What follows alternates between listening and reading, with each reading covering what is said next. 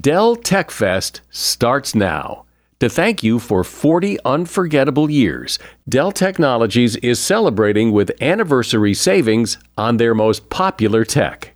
For a limited time only, save on select next gen PCs like the XPS 13 Plus, where you can make the everyday easier with Windows 11. Plus, curate your dream setup with great deals on select monitors, mice, and more must have electronics and accessories. When you shop online at Dell.com/deals, you'll have access to leading edge technology and free shipping on everything. Again, that's Dell.com/deals. Today, on Something You Should Know, if you have an iPhone, you may have noticed that some of your texts are blue and others are green. I'll explain what that means. Then, great strategies to get everything done and enjoy your free time. For example, treat this weekend like a vacation. And what we found was that those who treated their weekend like a vacation were happier when they were back at work. It was really the mindset it allowed them to sort of quiet that mental to do list. Also, why it's best not to wear the same shoes every day.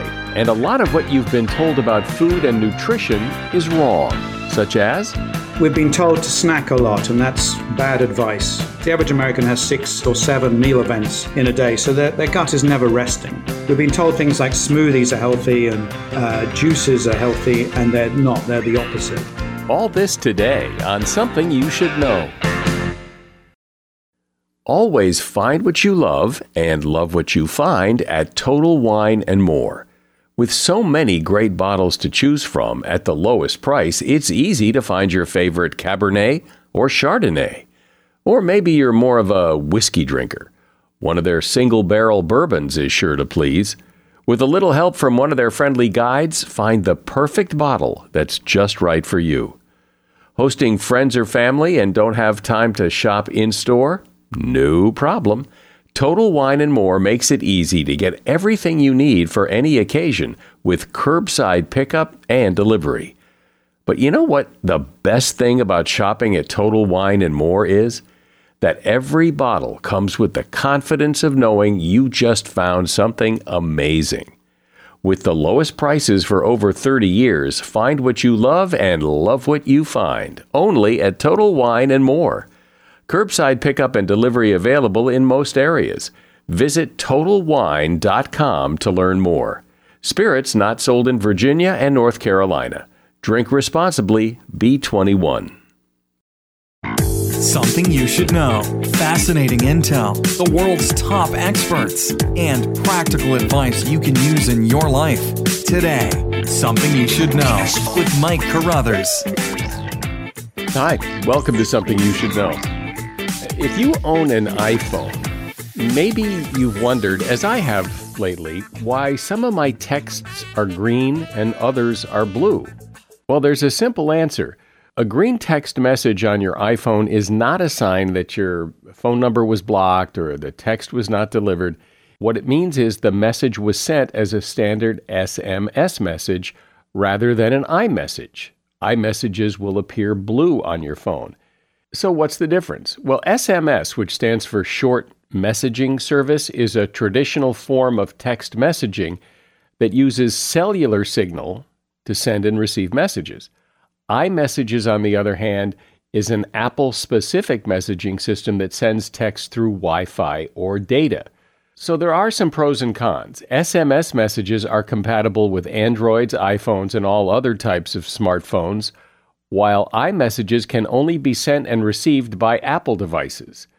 iMessages are more secure than SMS messages, Unlike SMS messages, iMessages and other messaging apps offer end to end encryption to prevent user data from falling into the wrong hands. And that's why those texts are green. And that is something you should know. Have you ever heard the term time poverty? Even if you haven't, you probably get a sense of what it means. If you live in time poverty, you never have enough time to do everything you think you need to do and still feel good about it. And I think that describes a lot of us a lot of the time. Yet it does seem that there are some people who have really mastered their time in the sense that they seem to get things done. They aren't always complaining. They don't have enough time. They seem to have an abundance of time. So, how do you go from time poverty to that place where you feel in control of your time, that you have plenty of time to get it all done? Here to offer some helpful solutions and insight into this is Cassie Holmes. She is a professor of marketing and behavioral decision making at UCLA Anderson School of Management, and she has a book out called Happier Hour How to Beat Distraction, Expand Your Time, and Focus on What Matters Most. Hi, Cassie. Welcome to Something You Should Know. Hi, Mike. Thanks for having me. So, a lot of people talk about time management, how to get more done in less time, how to be productive, and everybody has their own theories on how to get everything done. So, start us off here with something that gives me a sense of your perspective about how we use our time. There's a interesting analogy which I share with my students, and um, it's an affecting analogy that I continue to revisit as I think about how I spend my time. And it's a, a video that I show them on the first day of class. And it's a professor that walks into uh, the classroom and he puts a big plastic jar on the table. And then he pours from a bag, he pours a bunch of golf balls into the jar that and they fill to the top and he asks the students is the jar full and they're like, yes. And then from the bag, he brings out pebbles and he pours the pebbles into the jar and they sort of, you know, move around the golf balls and they reach the top and he asks, is the jar full? And the students say yes. And then from the bag, he pulls out sand and he pours the sand into the jar and it sort of fills all the spaces around the pebbles and the golf balls. And he asks, you know, is the jar full? And he just, and the students, you know, are laughing at this point and like, yes. And he points out that the plastic jar is the time that we have available in our life. The golf balls are all the really important things, those activities that do bring you joy, that connect you to the people that you love, those activities that are in line with your purpose and um, what you really want to accomplish in your life. The pebbles are all these other things that you sort of have to do, and the sand is everything else. And notably, it's all that sort of stuff that fills our time, whether it's social media, whether it is, you know, constantly responding to your inbox, whether it is those little items that find their way on the to do list. Um, if you put the sand in, had put the sand in the jar first, the golf balls wouldn't have all fit. And so it's really important to not let the sand fill our time. And then actually, there was one more state, step in this um, demonstration where he pulls out from the bag two bottles of beer and he opens one of them, pours it into the, the jar, and then he takes the other, opens it, and he takes a sip. And one of the students asked, you know, what what's the deal with the beer? And he said, no matter how full your time feels, how busy you feel, you always have time to have a drink with a friend. And I think this is really helpful for us to recognize because we can't let the sand fill our time and take our time. We really have to put the golf balls in first, and then the sand can wash in around it. That's a, a great story because it does, it really illustrates time and how we use it so well. But but but all of this problem with time management seems to start with the sense that people have that there's too much to do and not enough time to do it all. It is really a reflection of how people experience time poverty, which is the acute feeling of having too much to do and not enough time to do it. And I conducted a national poll that showed that nearly one half of Americans report feeling time poor. And this is bad because our research shows that it is associated with reduced health, less confidence. So we let, feel less able to accomplish what we set out to do. It makes us less nice. We're less likely to spend the time to help others. And most importantly, and which I care most about, is people's emotional well being. People who feel time poor are less happy in their days and less satisfied with their lives overall because of higher feelings of stress and feeling overwhelmed. So I wonder why it is that people have that there's too much to do and not enough time. What where does that come from? Well, some of it comes from our expectations of ourselves. So, with time poverty being this sense of having too much to do, with technology, our smartphones are very smart and it allows us at any second to see through social media what other folks are doing. And, um, you know, it's a very glowing representation of their lives. So at any moment, we can look at all the things that we could be doing. Also, our phones allow us to get tasks done. So we constantly feel like there are things that we should be doing. So, this expectation you know there's of course not enough hours in the day let alone you know years an entire lifetime to be able to do all of those things that we could possibly do and we think that we should possibly be doing. So part of it is expectations. Another thing is that our perception of how much time we have is subjective.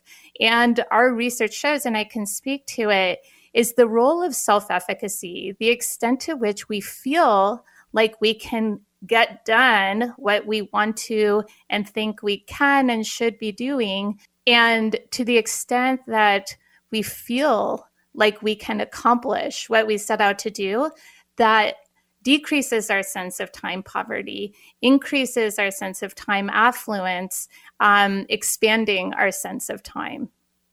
You know, what you said was interesting because I know people, I see them, friends of mine on Facebook, and all the stuff that they post, I wonder, how in the world do they have time for all of this? They're, one day they're in uh, Sacramento, and the next day they're in Italy, and then she's back at work. And I think, who has time for all? I wish I could do that, but I, so it makes me kind of envious of. Well, I want to do that.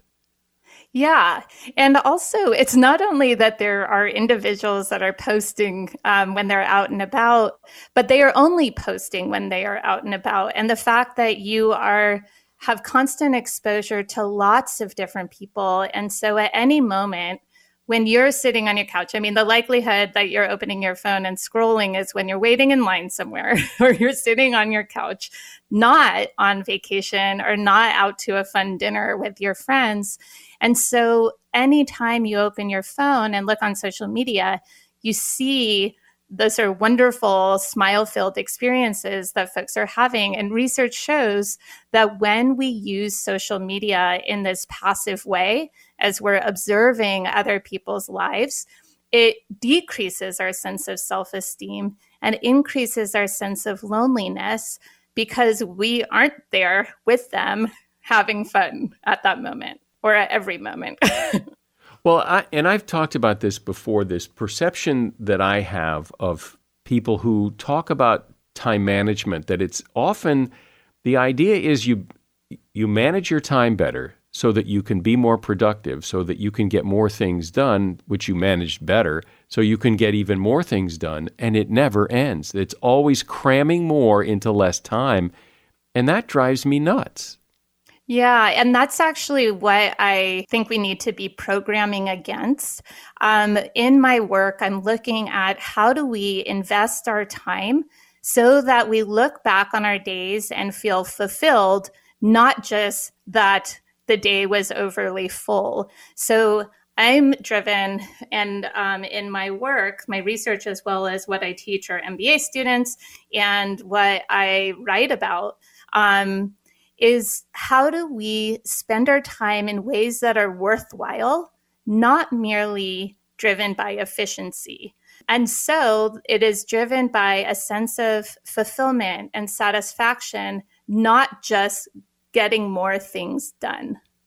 But the, the problem with that is that there are a lot of things I have to do that aren't particularly fulfilling. They still have to get done and they take up a lot of the day.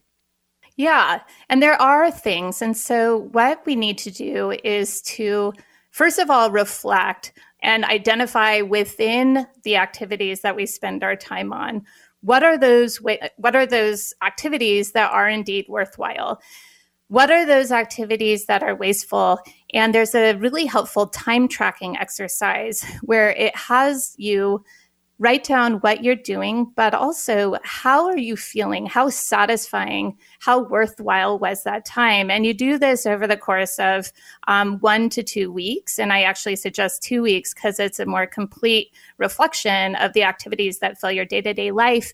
And what that allows you to do is identify what are those worthwhile ways of spending what are those wasteful ways of spending, as well as how much time you're spending on these various activities, which gets to your point.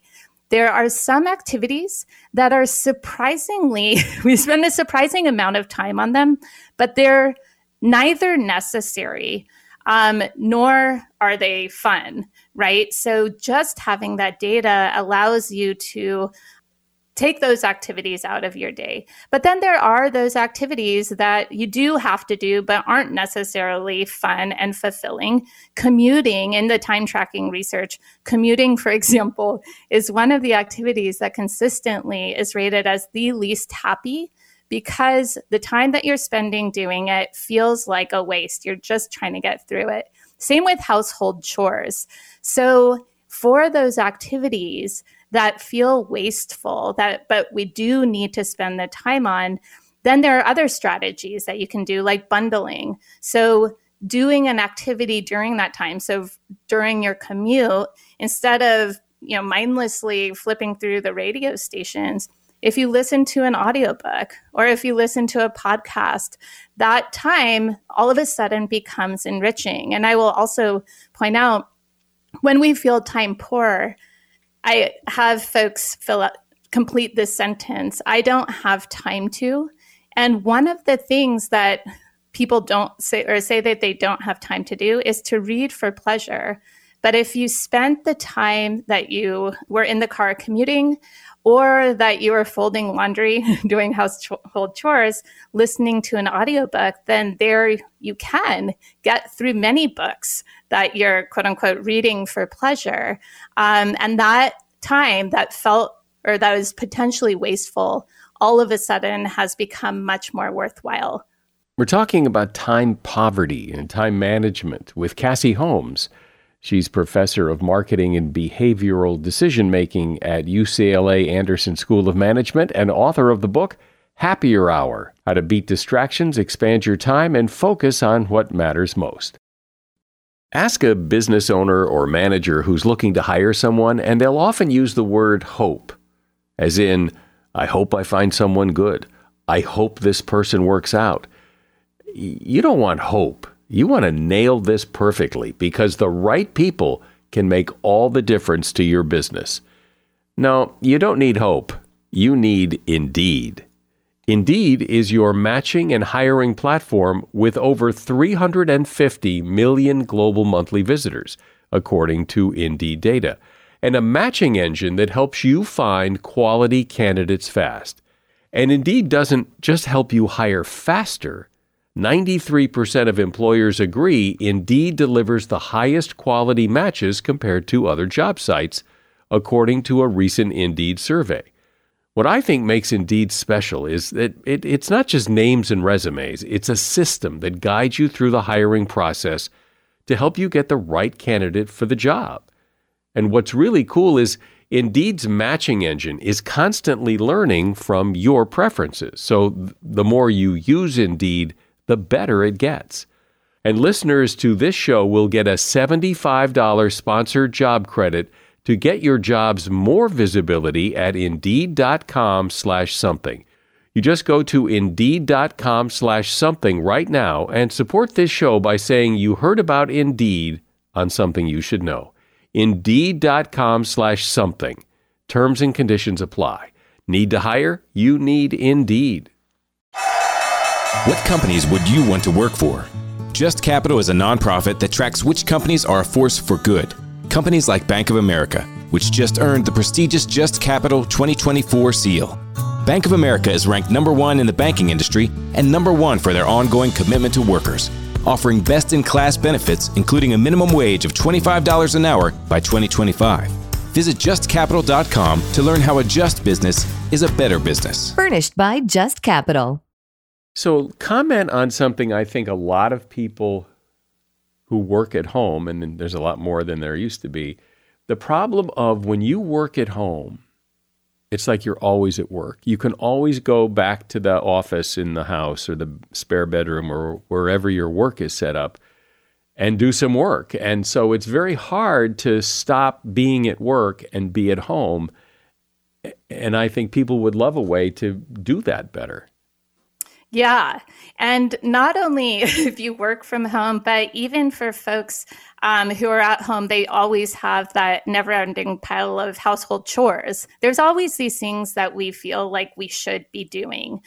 And one way that we have found in our research through a series of um, experiments is actually treating the time that you have off like a vacation. So we ran experiments with working Americans leading into a regular weekend. On the Friday, we randomly assigned half of them with the simple set of instructions treat this weekend like a vacation.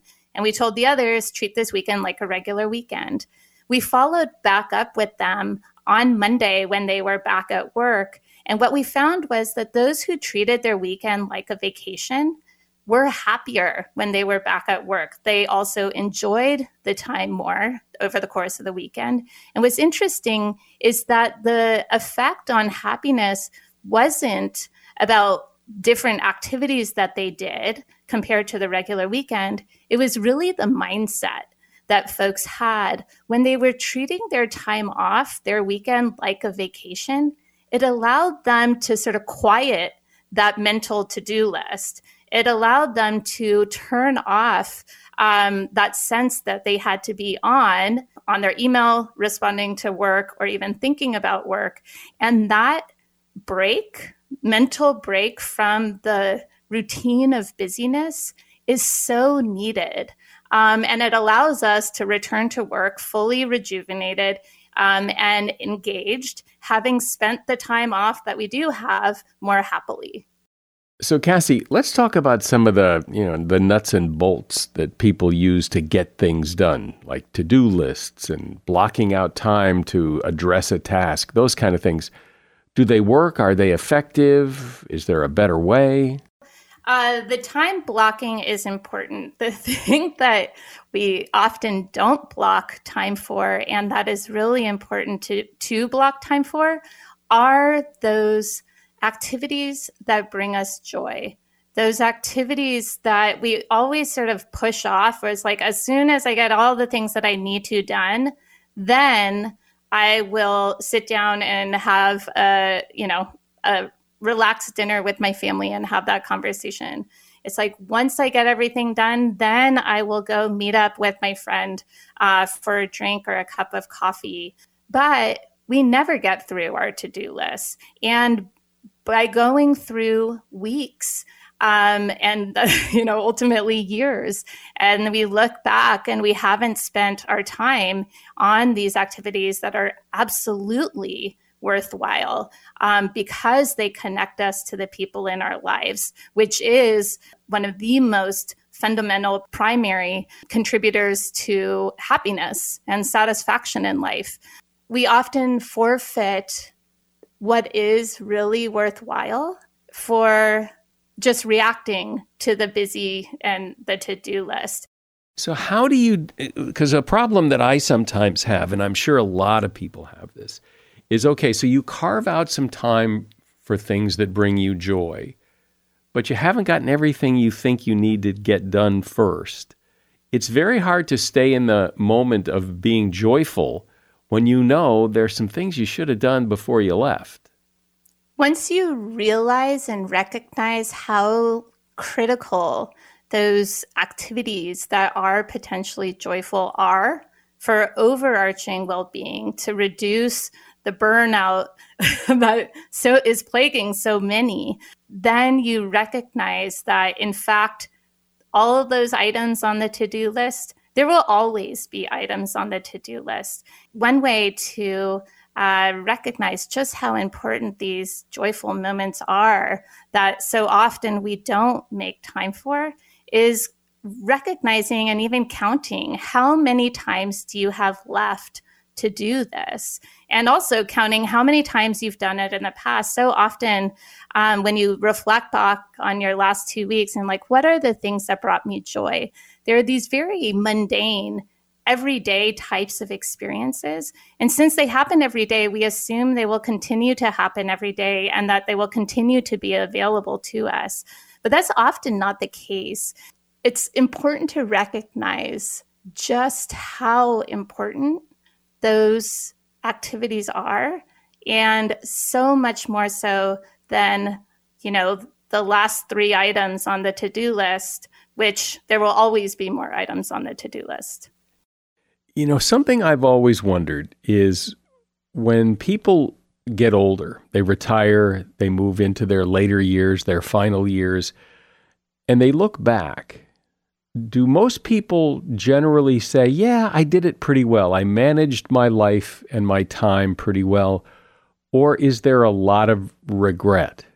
I have my students, um, and I encourage uh, folks to do this. Um, it's one of the assignments, is to interview someone who is towards the end of their life who, from your view, has done it right and co- sort of collapsing all of the reflections from what uh, these interviews have shown is that in terms of what is your greatest source of pride more than 75% of folks reflecting on their lives and these are very accomplished people right it is um, their relationships. It is the time that they spent with their loved ones.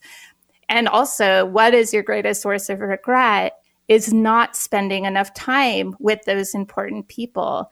You know, the greatest source of pride, no one ever says it is having an empty inbox or having a to do list where everything is checked off it is very important and useful to think about our time, taking that bird's eye, broader perspective, thinking in terms of years, and that will inform how we spend our hours.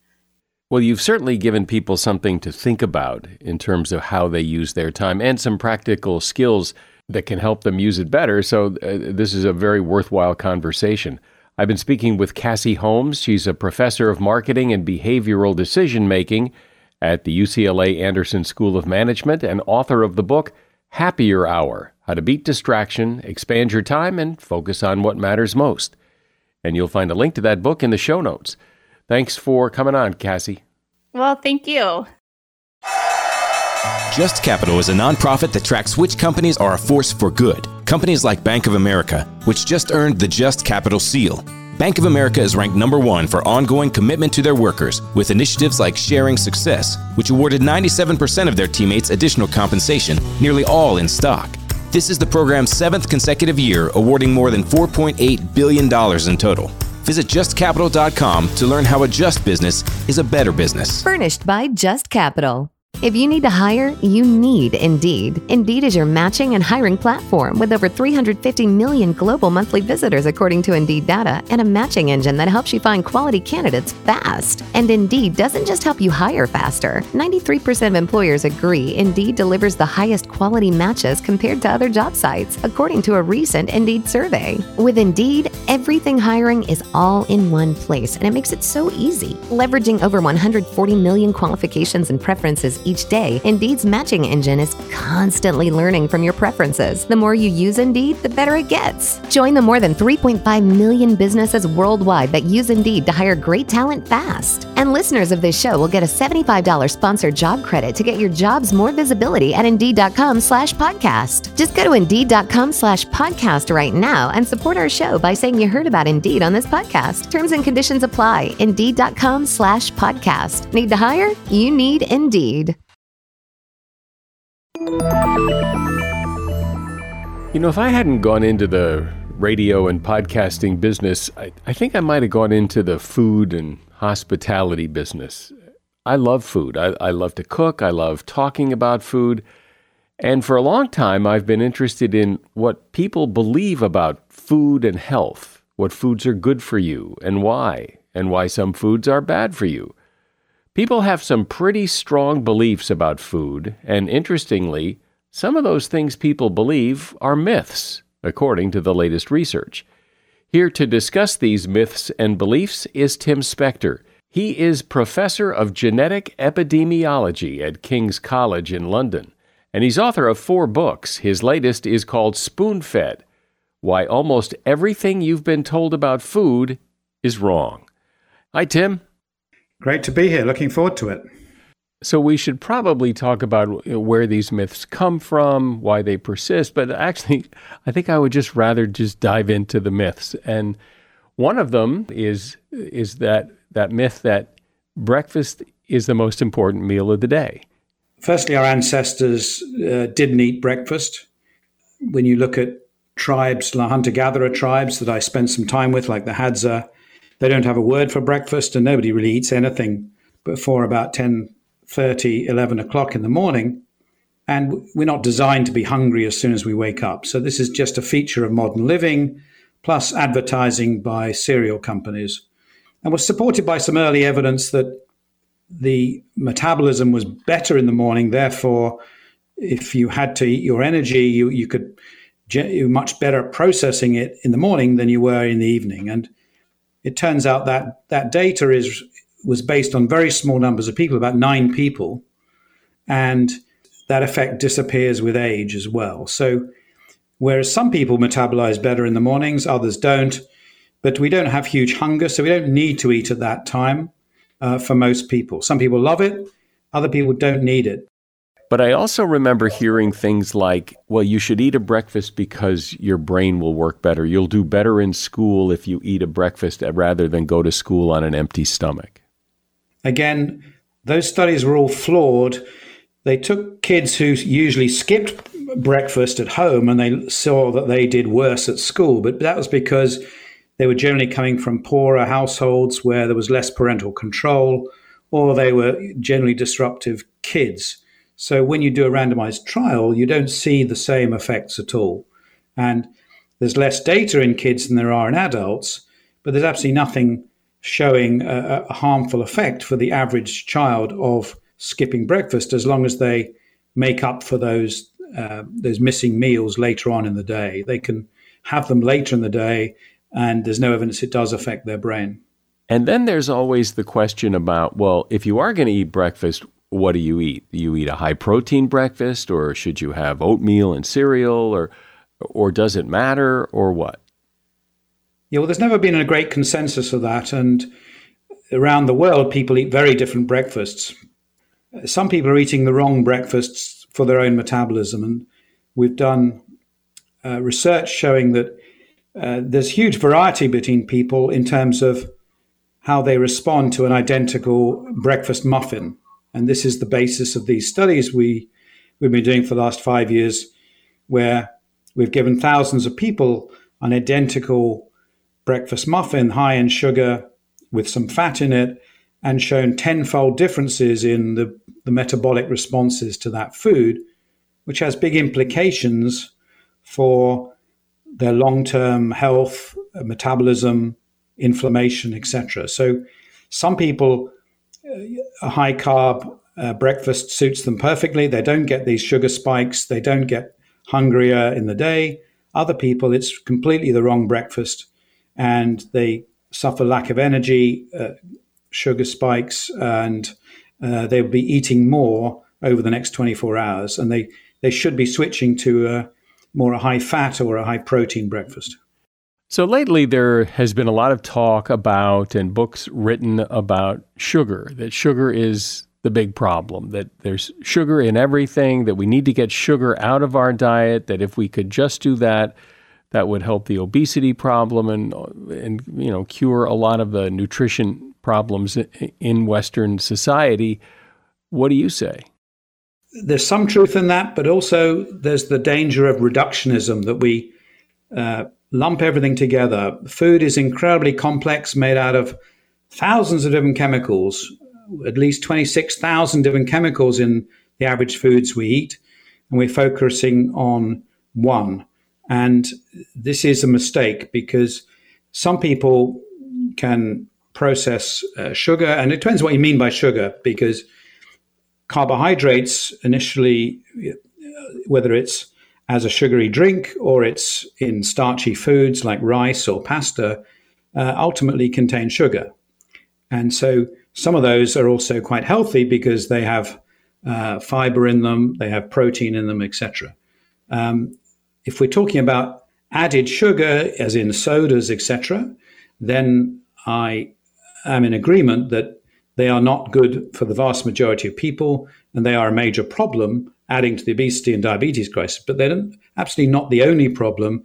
And I think if we fixate on one particular item, we're missing the big picture, which is overall the the quality of our food, because it just by, for example, switching sugar to artificial sweeteners doesn't improve the quality of your food you're eating, doesn't help your gut microbes at all, and doesn't improve your health. And surely we have too much sugar, correct? But let's be really sure about what we replace it with.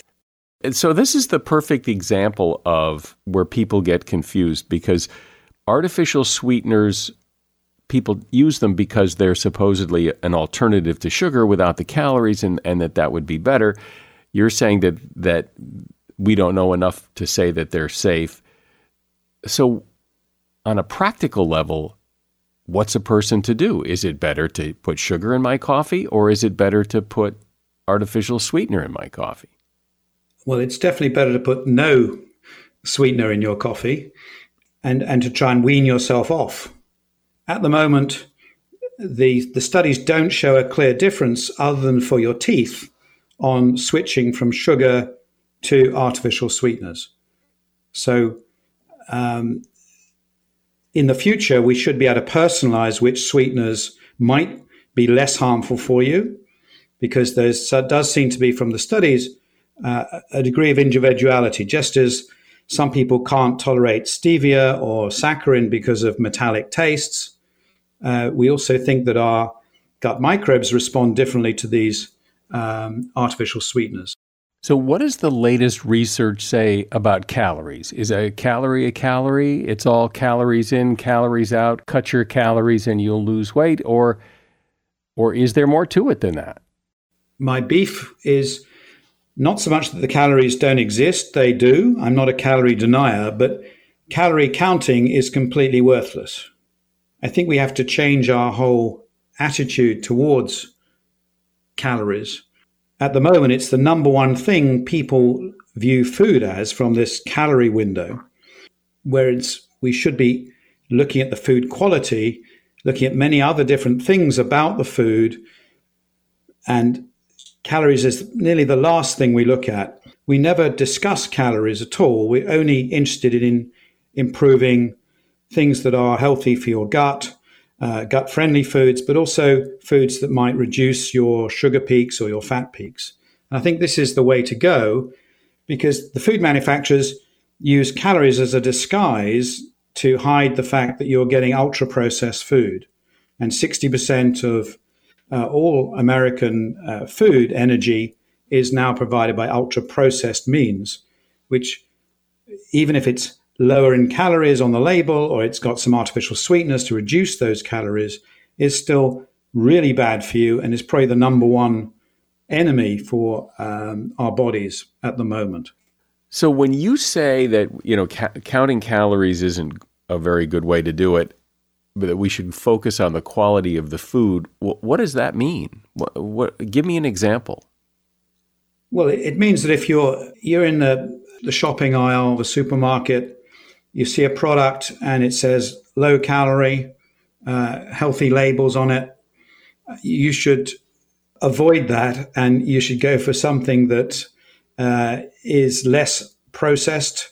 It can be the identical sort of item, but it has less chemicals in it. It's less processed, and it those equivalent foods will make you less hungry. They will uh, give you less tiredness and they will be better for your gut microbes. So your long term health is going to be better. There's several studies now comparing people having identical meals, identical calorie meals, one with whole foods, the other with ultra processed foods, graded as equally tasty, the ones with the ultra processed foods, people are going back and eating more of it, up to 300 calories a day more uh, in identical circumstances. Calorie counting has also been shown to be virtually impossible. It's not accurate on the packets, it's not accurate in restaurants. Uh, you can't measure it yourself at home properly. And even if you could, you can't measure how much you're burning. So, all this, this common myth that calories in, calories out, uh, you can measure it yourself. You know, these fancy watches that tell you how many calories you've burned in the gym. It's all nonsense. The more you exercise, for example, uh, the more your body slows down. You don't need those extra calories. It isn't a simple equation that anybody can can sort out, and we're all hugely different. You just said the more you exercise, the more your body slows down. What does that mean? For the last twenty years, we've had these these slogans: uh, "Eat less, move more," under the understanding that if you exercise more, and uh, that's a good weight loss strategy, and exercise itself uh, is not a good weight loss strategy, and that's been shown now in multiple studies across the world. So, unless you're a professional athlete, you're running marathons or triathlons regularly, then the sort of exercise that most people do uh, three times a week doesn't help uh, weight loss and may make it worse because you think you are, are entitled to more calories and you'll eat more this is the new science, and um, there's a pretty good consensus on this that exercise is not a useful way of weight control, although exercise is a very good health measure and prevents many diseases. So I'm absolutely not against exercise, but the only way you can deal with uh, excess weight is to change your diet. Dietary fat. That's one that for so long we were told it's all because you eat too much fat. That's why you're fat and you got to stop eating fat. Low fat is better. And that all seems to be falling apart. That's right. In the last five years, the consensus has really shifted, uh, even in the sort of con- rather conservative world of nutrition, such that uh, no one believes this story anymore. People realize that fats are very complicated some fats are highly healthy for you, and people on low fat diets generally do not do better than people on um, high fat diets, given that all things are equal. So, a label that says low fat, low calorie is quite likely to be very unhealthy for you. So, we encourage people who, having been tested and don't have major problems processing fats, to have high fat meals. And that's I've switched my breakfast, for example, from a, a high carb breakfast of, of cereal or, or, oat porridge to yogurt, nuts, seeds, etc. And it's much better for me. And that's very high in fat. So most fats are actually fine for you. It's the ones in ultra processed foods that uh, you still need to avoid. There has been a shift and recommendations to have a more plant based diet. And lots of people point to various parts in the country where, or in the world, where people eat a more plant based diet and they live longer and whatnot. W- what does the research say? The research says that generally vegans and vegetarians do live longer, but they also have generally healthier lifestyles. So it's been quite hard to do these long term studies to prove that uh, that is true. But there's a general consensus that um, people have plant predominant diets do better. But in a number of studies, including some we did with when we combined with the American Gut Project, found that as long as you're having a predominantly plant-based diet, whether you eat meat or fish or not, is not a big factor. It seems conventional wisdom. I mean, I've heard doctors talk about this. I hear moms talk about this that too much salt in your diet is bad for you, that salt can cause hypertension and heart disease and all kinds of problems.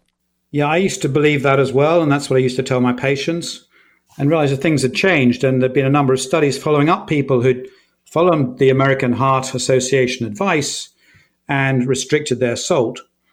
And they turned out to have higher rates of diabetes and kidney disease. And when I looked at the data again, the most recent data shows that you get rather a modest reduction in blood pressure because that's the main reason to reduce your salt, particularly with many people being hypertensive. But for the average person without a problem, it only goes down by about 1%. There are some groups like African Americans who have high blood pressure where you get a much bigger response, maybe 5 or 10% reduction with, with salt reduction. But for the average European ancestry uh, individual without other major risk factors, the risks of salt restriction to the American uh, levels outweigh the benefits. And so I'm I've changed my mind and I, I no longer recommend salt restriction unless you're in one of those high risk groups.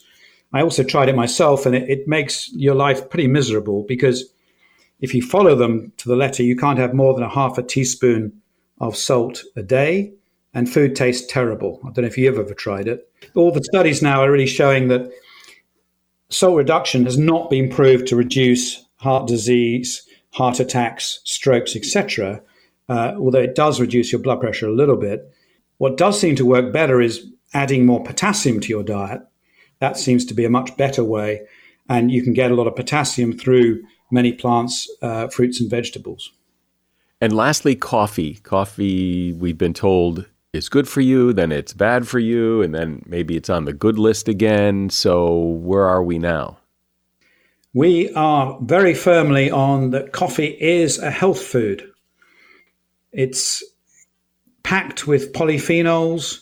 It's got more fiber in it than a glass of orange juice.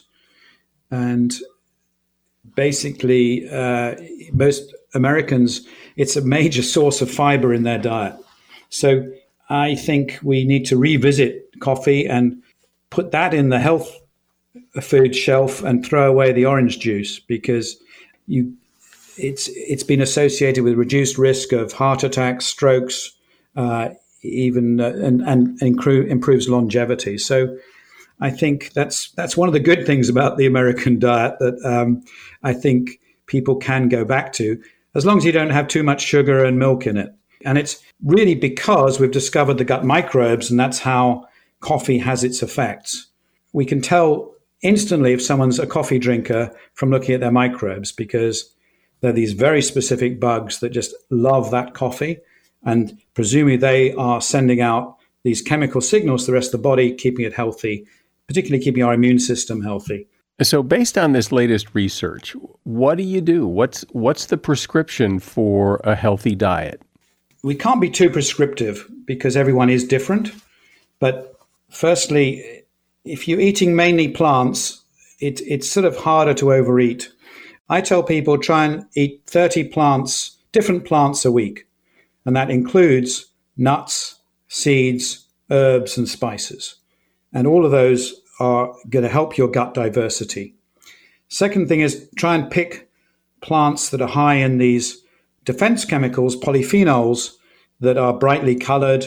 So these are things like berries, nuts, seeds, but also dark chocolate, coffee, we mentioned, olive oil, and even red wine. Thirdly, have some fermented food, good quality cheese, yogurts, kefir, kombucha, uh, kraut, kimchi, and, and finally, reduce the amount of ultra processed foods in your diet massively. And if you do that and you also increase the time you're not eating, so you try and eat within, say, a, a 10 hour window rather than eating all the time as we've been taught in the past, as a general rule, those things work pretty well. And you'll find that your body starts to get in tune with that and, and back to where the sort of state we, we should have been. Real quick, what are some of the other things you hear people talk about that you know scientifically it just doesn't hold up? We've been told to snack a lot, and that's bad advice. We've been told there's such things as you know regular healthy protein snacks, and they're they're all bad for us. The average American has six, at least six or seven meal events in a day, so their, their gut is never resting. We've been told things like smoothies are healthy and uh, juices are healthy, and they're not. They're the opposite. And I think people uh, need to start thinking and listening to their bodies more that if they do come off ultra processed food, suddenly feel they have more energy without cutting back on calories or anything else. You'll you'll you'll find you have more energy and less hunger. Well, I think you said earlier that you know people eat a lot of times, uh, six meal events a day. It didn't used to be that way, and that that just doesn't seem like that's a good thing. Absolutely. I mean, I've I've spent a lot of time in in Spain and in Mediterranean countries, and there's a strict culture here of you have a proper meal and you don't snack, and it doesn't matter if you're hungry. You don't suddenly uh, change course. You're waiting for that meal, and it may be a, and they spend twice as long actually sitting down eating as the average American, but they don't feel the urge to go to you know the local 7-Eleven because they have a hunger pang. Well, like I said in the very beginning, I, I'm very interested in food and what people believe about food and what's the best way to eat. And, and this has been really interesting and helpful. Tim Spector has been my guest. He's a professor of genetic epidemiology at King's College London. And the name of his book is Spoon Fed Why Almost Everything We've Been Told About Food is Wrong. There's a link to that book at Amazon in the show notes. And Tim is also on the advisory board of Zoe.com. It's a company that does research and offers personal nutrition. If you are interested, just go to joinzoe.com for more information. Thanks, Tim. Thanks a lot. Do you wear the same shoes pretty much every day? It turns out it would be better if you rotated shoes, according to Dan Husum, who is a board certified podorthist. I don't think I've ever heard that word before, but it means he's a foot specialist. The repetitive stresses of wearing the same shoes day after day, hour after hour, can eventually make you uncomfortable. Rotating in a different pair of shoes gives the foot and leg muscles a chance to rest by engaging different muscles. Just make sure that the other shoes that you rotate in fit properly. Even changing your shoes during the day can offer some relief. It's like giving your feet a fresh start because they're able to start working a different stress pattern. Also, your feet sweat during the day, so by rotating shoes, you give each pair a chance to dry out. And that is something you should know. I always like to end the podcast by asking you to share this podcast with someone you know. And it's hard to keep coming up with clever ways to do that. So I'll just ask you to please share this podcast, let your friends hear what you hear, and hopefully they'll become a listener too. I'm Mike Carruthers. Thanks for listening today to Something You Should Know. No matter what moves you made last year, TurboTax experts make them count. Did you maybe buy a second property to rent out? That's a move. Did you go back to school to get your degree? That too is a move, a smart move. Did you commute to work across state lines? You see, that's a move. Did you relocate for a fresh start?